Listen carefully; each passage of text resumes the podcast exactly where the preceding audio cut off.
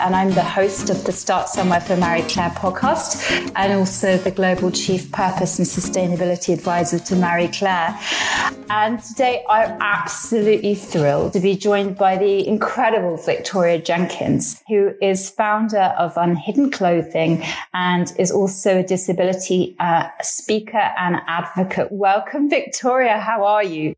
I'm good. Thank you so much for having me and uh, for having this space. I'm excited to, uh, well, to share more of my story, I suppose. I know, and I've been so looking forward to meeting you as well. It's just a real highlight for me. So, Thank Victoria, you. as as you know, we will start this this um, series out by by by asking, you know, how, how, you know how did you start somewhere? How, how how did you where did you grow up? Uh, what were your childhood loves and experiences? So I grew up in a teeny tiny village in Oxfordshire um, called Wendlebury, which is really close to Bicester Village. Um, I think there's only like 125 houses, something like that. No pub. There was a bus that you had to sort of, if you wanted to go into Bicester town, you had to get the bus from, you had to walk through the graveyard in the church to the side of the A34. oh my god! Proper rural. Um, but you know, yeah. So a lot of yeah, a lot of fond memories, and I still you know go back to visit. I've still got friends that live there, and um, my my mum now lives in a, a different village, but sort of very much the same feel. Um, I used to do, but I mean, I'm one of six actually. We'll start with that. No. So six kids. Wow, yeah. your mum is amazing. or amazing or a glutton for punishment. I'm not sure. I mean, she loves babies. I mean, well, obviously you'd have to. Wouldn't um, you? we were all born so close together, and we were born like boy, girl, boy, girl, boy, girl, as if it was on purpose. Um, my goodness. yeah, I mean, my oldest brother is, and I'm the second oldest. So my older brother is, wait, how old am I? My older brother's 36, and then my youngest sister just turned 27. So I think she had sort of, wow. all six of us were under the age of 10 at, you know, when we were younger. So that's what I mean by glutton for punishment. I mean, I just can't imagine the headache that must have caused. Um, but we're all super close. So it was a lot of fun, I would say. Wow. I mean, that's just amazing because often in big families, not, not everyone does get on and there's often a schism around number three or four. something like well, I mean, number three or four might agree with that statement. but no, oh, she, uh, yes, no, we're all, we are all really close, but you know, obviously uh, childhood arguments sort of pale into nothingness when you grow up, or at least they have for us. So. Oh, which is so lovely. And, and, yeah. you know, as, as a child, I mean, like what were your passions? So I wanted to be a dancer. Um, a ballet dancer. So, I mean, my poor mum, thankfully, I think not all of the girls wanted to. Otherwise, I don't know how she'd managed it because I was dancing, like going to classes five nights a week and on Saturdays. so when I commit to things, I mean, from a young age, I commit. Um, so yeah, and I'd I just got um, started the process with RADA, and then I went for a jog with a friend. I don't know what I thought I needed to go for a jog for, um, and I had a new dancing teacher who was a bit lax with me, whereas the one before was very like very strict on what I was allowed to do outside of dance class, and uh, I broke my ankle six months later um, and went and had it x-rayed when it still hurt and i had about eight stress fractures um, going up my legs so i had to wear a moon boot for about five months.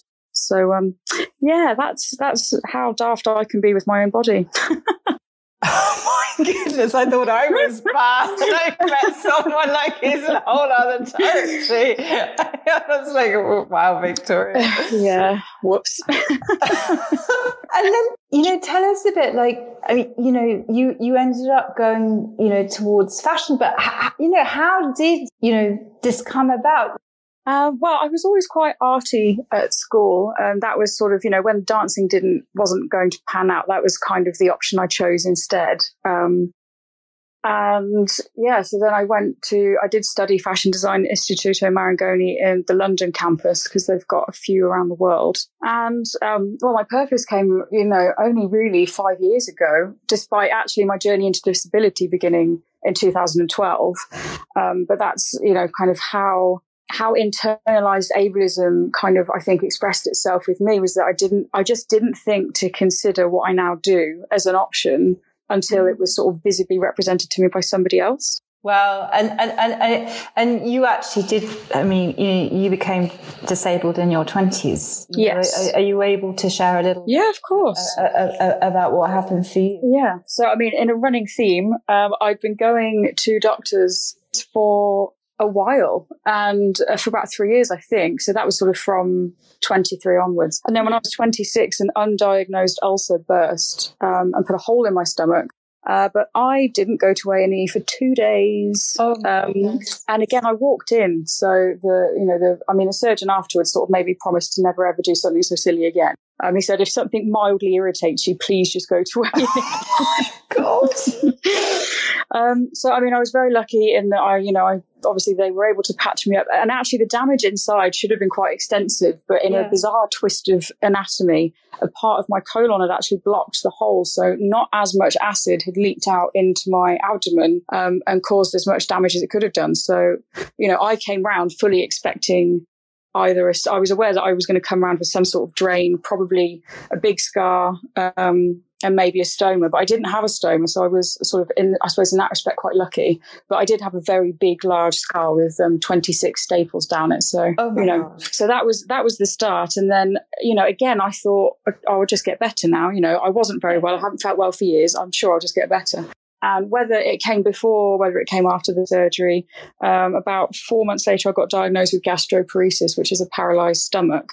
Um, and mine was a, a relatively severe case of it. To, you know, most people, when you eat, food starts to empty and leave your stomach within half an hour, whereas mine was still quite full after 14 hours. Um, they do tests on it. So obviously there's a lot of nausea, pain, discomfort. It's really hard to absorb foods when your stomach isn't working. Um, so that's that condition. I also had a diseased gallbladder removed, a diseased appendix removed, but it wasn't appendicitis. Um, what else? I have two exits from my stomach now. They actually surgically attached a second bit of intestine to my stomach so that I have two exits. Um, and that was after they used to, um, I'd have endoscopies where they put a sort of a needle down and basically try and a balloon and f- inflate the opening between my stomach and my intestine and freeze it open with Botox.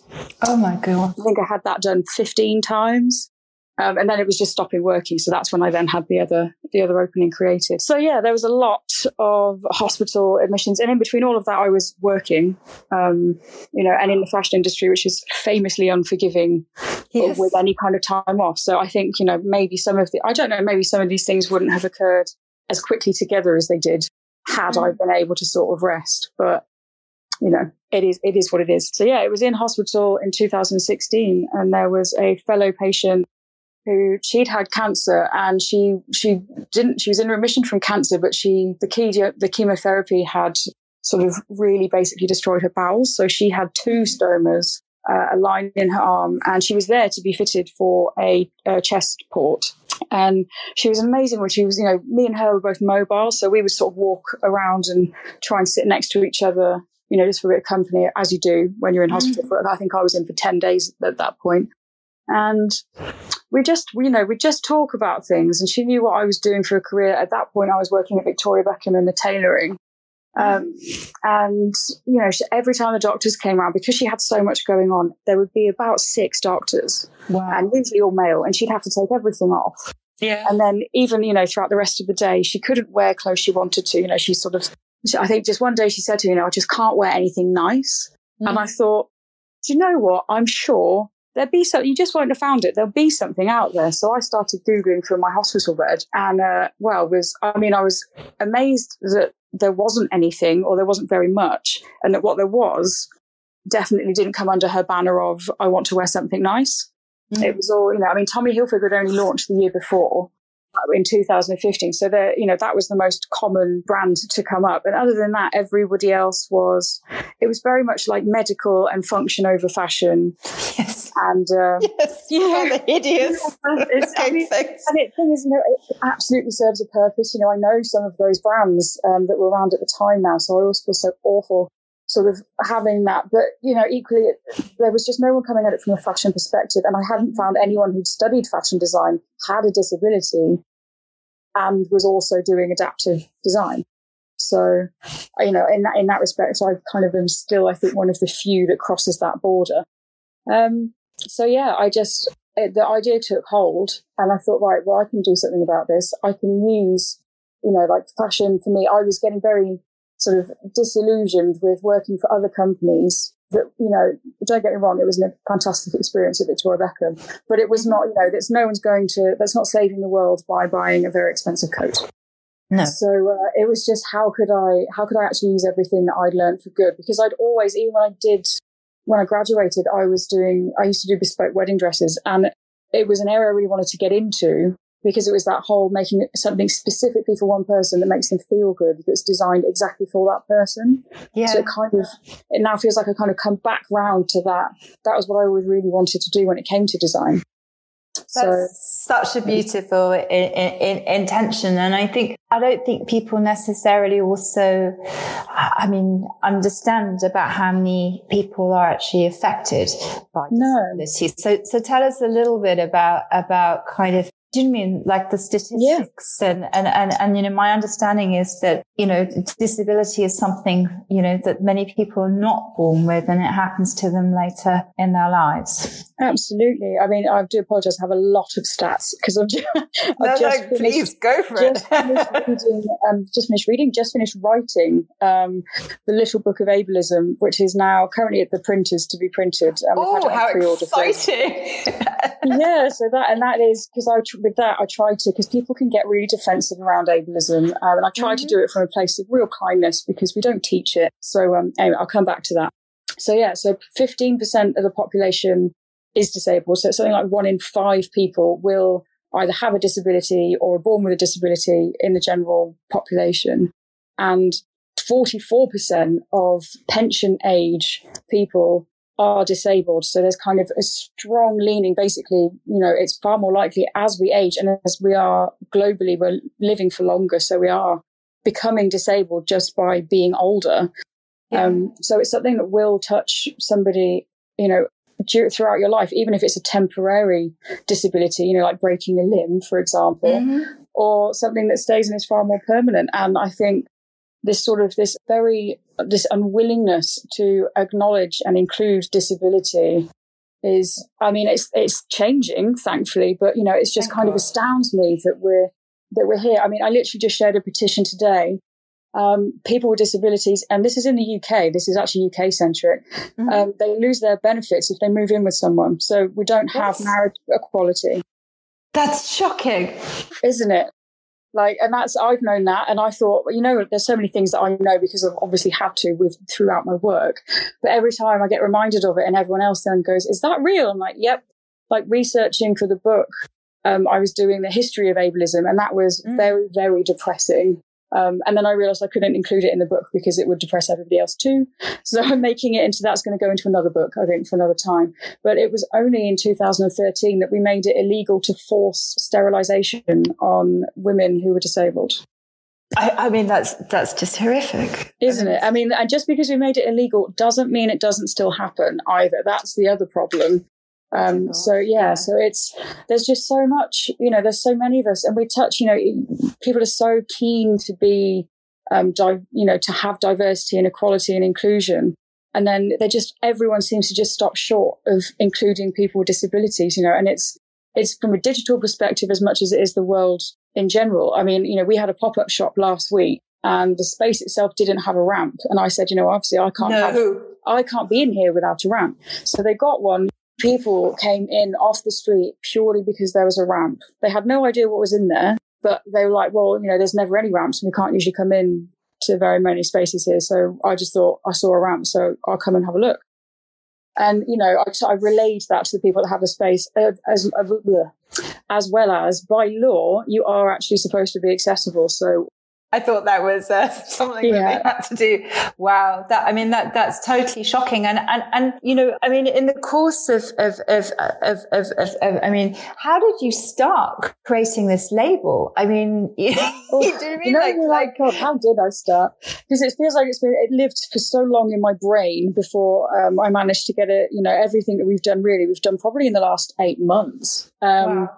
And I say we a lot. I mean me. Um, I do have two stakeholders. I have yeah. two stakeholders that are friends that have sort of helped finance it, but um, you know, one's a doctor and one works in finances, so it, it is very much a, a, yeah. a, a, me rather than a we. Um, yeah. So I think at the time I, st- you know, I because obviously due to that, you know, that woman that I met, it was a case of looking at, you know, if I had a stoma, what would I need? And then even looking at my own body and going, what would have actually helped me after I'd had heart, like all of my surgeries? Yeah. You know, what is it that I struggle with? And it's, you know, trousers are not designed to sit down in. So they're, they're really, really not, yeah. are they? And, and, no. and, I mean, I, I think I mentioned to you, my, my mum had Crohn's disease yeah. and struggled with a stoma for years. And yeah. I mean, just, I, I saw her problems with trying to find something to wear and trousers were a nightmare. I mean, yeah. absolute nightmare. And, and, and yeah, she, you know, they were uncomfortable. They pressed on her bag, you know. Yeah. Yeah. I mean, yeah, it's, it's a challenge and it's one, I mean, I hope when we expand or as we expand that I'll be able to um, answer it even better because at the moment, you know, the sort of the, the loudest answer was it needs to be high waisted because it absolutely needs to be above the stoma itself. But, you know, there are some people that have, you know, they have their stomas moved around and some people, you know, not everyone's the same. So there's always going to be somebody that actually needs, you know, a lower one. Like some of the, one of my brand ambassadors, um, she quite likes to wear low, like low rise jeans, very 90s style. But obviously wow. she's limited to get that because even though it's sort of coming back, um, yes. God forbid. Um, so, you know, right. I, I, like how good I common generally.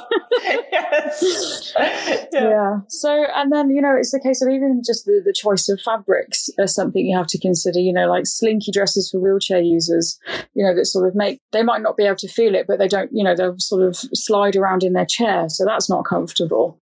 Um, and, um, I hadn't even thought of that. I mean, that's such a, a, an important point, isn't it? Yes, you would slide around in your chair and it's like yeah. And then there's all the bunching up that tends to happen, and you know, depending on the length of whatever they bought, it might get covered in spatters from the wheels of their of their chairs. So that's, I mean, for seated users, there's a lot of considerations, but they're all, you know, they're they're t- what I would say are generally quite small tweaks. So it's really frustrating um, that bigger brands with much bigger resources aren't doing it.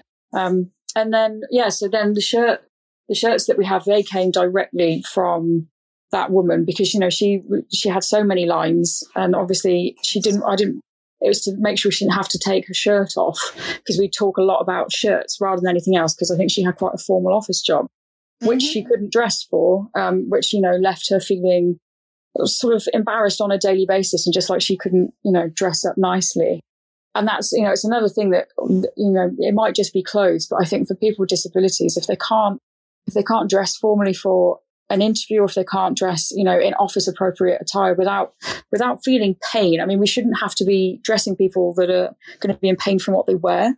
And it just leads to you know there is kind of that assumption that people don't need it because people assume that people with disabilities just don't work so they don't consider it from that perspective. But then which it also. Is, which is shocking in itself because it's like, how can someone who's disabled even get a job if they can't find the right clothing to go to an interview in? Exactly. And it's also, you know, that whole, so our social identity is tied up in how we present ourselves to the world. I mean, even if you say, you know, you're not bothered at all about fashion, which you know that is not unique to just the disabled community that's everybody some people really aren't bothered but they still want to be able to get dressed it is a basic human right it and, is. and you know, like so many, I mean, 80 percent of people with disabilities weren't born with their disability, so that's a whole lot of people that are waking up. Well, or like me, maybe slowly realizing it, but other people waking up after operations or after accidents that can't wear their own clothes and have to look at them every day, knowing that they can't wear them and we attach you know feelings to our clothes and memories so mm-hmm. and how we you know when we when we feel like we look good or like we look well presented or whatever it's how you sort of how you see yourself if you remove that from people, then, you know, there's quite a lot of anguish that goes with that. And I think it's really, it's almost like something that people still just don't consider until it happens to them. And then they're outraged. But, you know, like I was, you know, it was something I hadn't thought about. And even, even when I would have directly benefited from it, it took years for me to realize I could have done with adaptive design. And thank God you did. So, I, you know, and you're designing for men and for women. Yes, I mean, kind of. I, I always float contrary to a lot of recommended advice from people because people are doing things the way that they've always been done, and that's kind of I basically. Someone tells me what everyone else is doing, I decide I need to do something different. Love that. just do shirts and just do one gender or just do trousers or just do dresses. And I thought, well, how can I say I'm trying to be an inclusive company and casually ignore everybody? Or, you know, again, great groups of people. So what we did was there's five men's pieces and five women's. There's, you know, specific seated trousers for both. then just sort of ambulatory trousers. The shirts cover, you know, dexterity issues as much as they do um, access problems.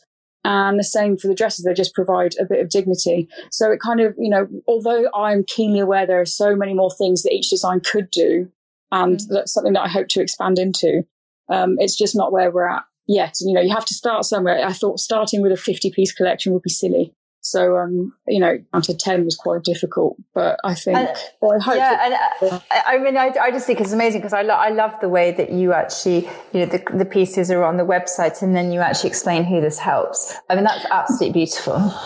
Yeah, well, I mean, it, it is. It's also a massive problem. so, um, digital ableism is um, something that I'm sort of, I'm with about 54 of us around the world now, other adaptive brands or accessible brands and companies. Um, and we're all impacted in terms of growth because we can't target people with disabilities as a shop on Facebook and on Instagram and through TikTok uh, because they have algorithms that essentially they stop, you know, fake medicine being peddled to people who are sick, which is absolutely correct, and those that should right. stay in place. But they don't that got to, to do with clothing? exactly, yeah, exactly. But they don't seem to realise that or they haven't updated or don't, again haven't recognized that there is a growing trend and need for it. They don't seem to realize that we're a clothing company. So those images that are annotated, when I posted them, you know, to Instagram and Facebook, I mean, I think we, we were so suppressed in that I think maybe 20 people saw the adverts. Um, and then the adverts got banned anyway for using inappropriate terminology that violated their community guidelines. Oh, because obviously to, to describe medical conditions, it's no good using euphemisms. You know, you have to explain who it's helping. And to do that, you have to say what their condition is and then what the feature is. You know, I can't say this is a pair of trousers that helps people who've got catheters without using the word catheters. You know, and if you say, if you start skating around the issue, then really we're just falling prey to ableism because it doesn't, it, you know, that's exactly the problem is it is using euphemisms rather than just stating things as they are. My God, it's, just, I mean, it just seems like such an extraordinary, like, problem. You just think just every just, day there's another thing. You're like, oh, for heaven's sake. That's just ludicrous. That, I mean, sorry, I'm just, just blown away yeah. by that. And, and like, you know, you're making, and you're really thinking very consciously about, about the fabrics and everything you're, you're, you're making your, your, your clothes from. So I think I'm right in, in saying that, you know, you, you, you use dead stock cloth that would go to yes. landfill otherwise. Yeah. Yes, we do. I mean, it's, um, that in itself, again, it was something else I just couldn't, knowing what, you know, I know about the industry and also about climate change, it just didn't make sense to me to follow those traditional paths. I mean, don't get me wrong, it would have been simpler, quicker, and we probably have launched sooner. But to, you know, with what kind of negative impact in the long run. And I think eventually everyone's going to have to clear up their act because, you know, we, if we want to live on this planet, we're kind of going to have to treat it a bit better. Mm. And there's also, you know, there's so many companies now being super creative around that. So, you know, it just made sense for me to, if I start off that way, then I'm not going to have to suddenly pivot an entire supply chain you know, five years down the road when regulations come in, because regula- regulations are under discussion at the moment. Mm-hmm. You know, like how to stop greenwashing and all the rest of it. So I try and be really transparent, although I still, when having someone work on the website and the whole page about sustainability, I still need to check the copy. Um, so, but it is coming, and we do, we are going to name literally everybody that we buy everything from. Amazing. You know, like I, I, get we our swing tickets are made from plantable paper, and that's you know that's a small woman, a small business in off Etsy. Um, uh, there are other companies doing it that are doing it on a much larger scale, but I think as soon as it's on a much larger scale, it's really hard to keep track of who's touched it where. So, like to be able to phone somebody up and ask them about it for me just makes sense. But again, you know, there's been ultimately a fair few sort of problems, but it's also why we only launched in black and white because they're the two most common colors. So the fabrics that we have, I've been, I mean, we actually, we were made to order and we still kind of are, but I'm moving slowly towards small run production mm-hmm. just because like the charges of shipping things to and from the factory is just, it, we may as well do it over a big amount of clothing rather than do it per item. Yeah. Um, yeah. Um, and even sourcing that, you know, we had a bit of trouble, but we work with Ambion, uh, which is an incredible circular sourcing platform. I mean, I, I spoke to the founder before they'd even launched last year because it was, again, it was, they just make it easy. You know, I didn't want to spend hours sourcing it's not the most fun thing to do. And I mean, at least the, the good thing about sourcing with dead stock is there's not a huge amount of choice. So you haven't got endless reams of fabric to look at and a million thousand mills, which definitely, for me, just cuts the process down.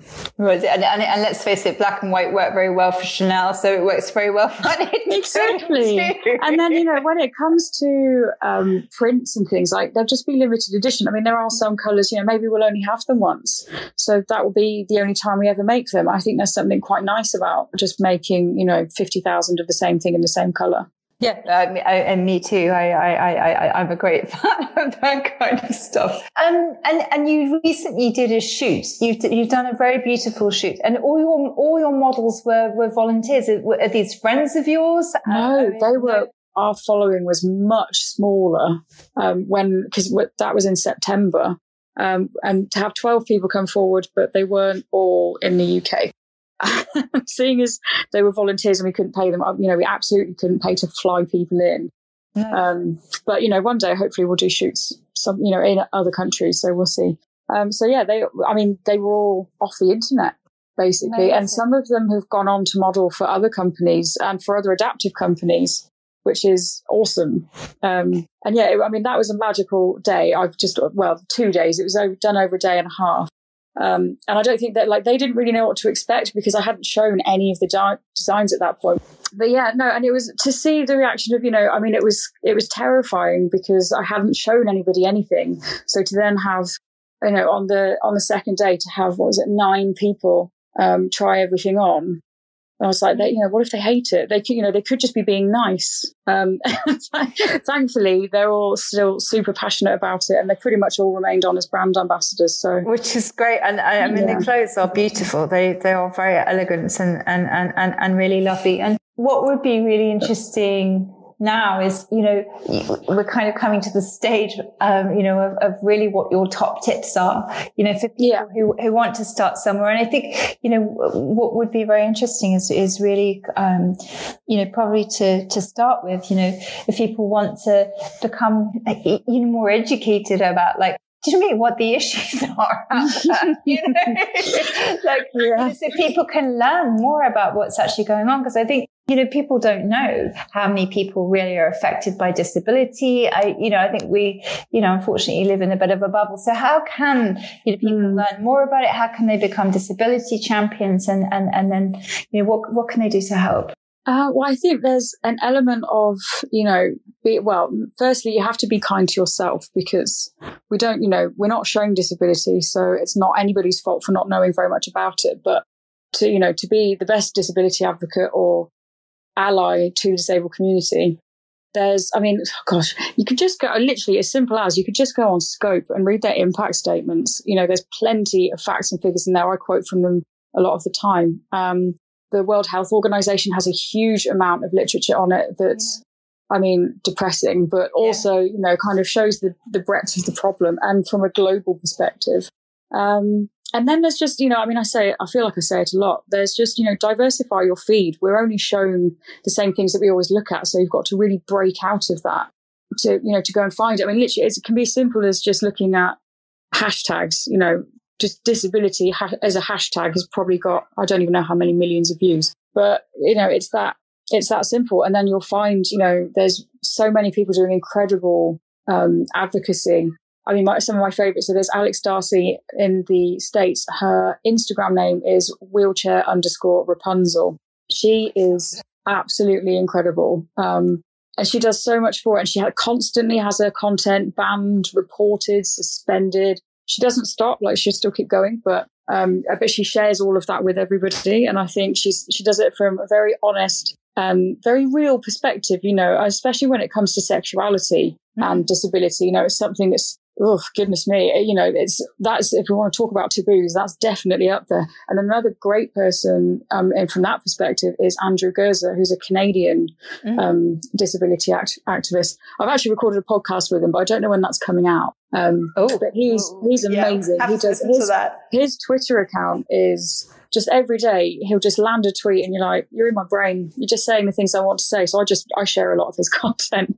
um, he's, yeah, he's amazing. And then, you know, you could, if you felt very strongly about it, you could buy the Little Book of Ableism from Unhidden's website, which I've written, and it does actually have a massive list of people and charities at the back as a reference section um, to direct people to other people because you know there's a billion of us globally. Um, I certainly would be foolish to try and speak for all billion of us, um, but I think you know we need as many voices shouting as loud as we can, and that includes the non-disabled population. Yeah, uh, uh, absolutely. And and um, tell us, Victoria, what is your um, um the unhidden um, clothing website? if people want to check that out, uh, and and, and yeah. please share your hashtags and, and, and social tags as well. Yeah, so it's um, unhiddenclothing.com. Uh, our Instagram is unhidden underscore clothing. Uh, mine is Victoria underscore is underscore unhidden. And I think it's Unhidden Fashion on Twitter. We've got a YouTube channel, which is Unhidden Clothing. And we're on LinkedIn as well. Although I still, again, it's currently it's sort of set up as if Unhidden is a person. Um, but I've done my best with mm-hmm. tech. It's not it's not where my strengths lie. I'm getting there, but um, one day I hope to have someone that helps me because uh, it's quite a lot to manage. Um, uh, so yes, if you're like designing all the clothing and do, doing everything yourself, I mean, it, it, it, it's unbelievably impressive what you're oh, doing. thank you. And, and, and really, I mean, Victoria, like, thank you for, for, for leading the charge on this. It's, it's such an important area. And, um, you know, thank you for speaking up and for showing up and, and, and really doing something quite extraordinary.